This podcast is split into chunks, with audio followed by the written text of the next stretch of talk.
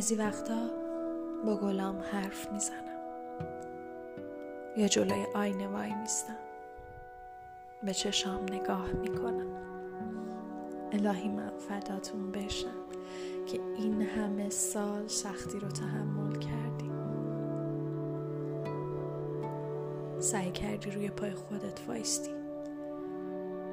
جنگیدی و جنگیدی. بدون سلاح بدون زره. تحمل کردی.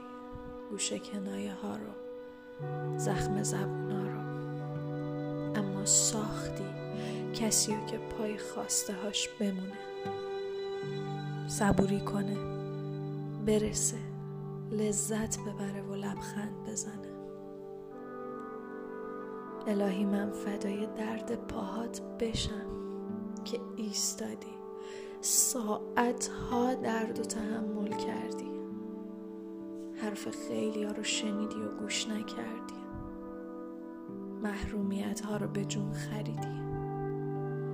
توی خلوت و تاریکی اشک ریختی که مبادا کسی به خودش اجازه بده احساس کنه که تو قوی نیستی یا ممکنه بشکنی. تحمل کردی. تا هیچ وقت هیچ وقت منت کسی روی سرت نباشه. گل قشنگم توی هر شرایطی به فکر خواسته هات باش من خیلی دوست دارم و بهت رسیدگی می‌کنم. نگران نباش.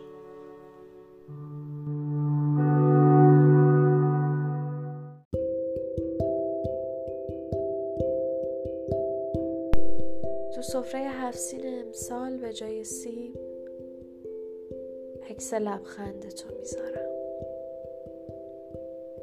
تنگ ماهی ها رو عذاب بارون پر می‌کنم. دلم که مثل سیر و سرکه میجوشه رو گوشه سفره میخوابونم و به درخت توی حیات نگاه می‌کنم که با هم کاشتیم. حالا بعد از سالها شکوفه زده. کی گفته با یه گل بهار نمیشه؟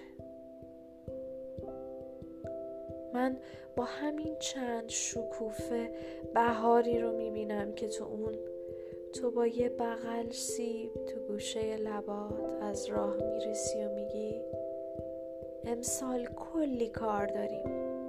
باید دیوارا رو رنگ کنیم. به بچه های سر چهار راه عیدی بدیم و سیزده به در انگشتامون رو به هم گره بزنیم.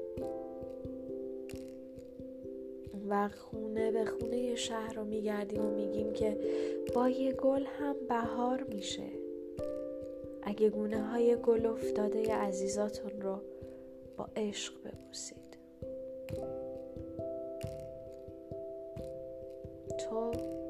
خواهی آمد و من قبل از آمدنت به این فکر می کنم که چه بگویم؟ تا باور کنی که تنهایی سفره هفت سین چیدن حال خوبی ندارد. دعای سال تحویل را تنهایی خواندن حال خوبی ندارد. عید را تنها به خود تبریک گفتن حال خوشی ندارد. اما چاره باغبونی که دونه دونه امید و آرزوهاشو زیر خاک خوابونده چیه؟ چاره عاشقی که چشمش به در مونده. مادر بزرگم همیشه می‌گفت بخندم. سال خوب از بهارش پیداست و من به دنبال بهاری که تمام سالهام رو برای همیشه خوب و سبز می‌کنه. به کسی چشم دوختم که لباش گوشه قاب عکس میگه سیب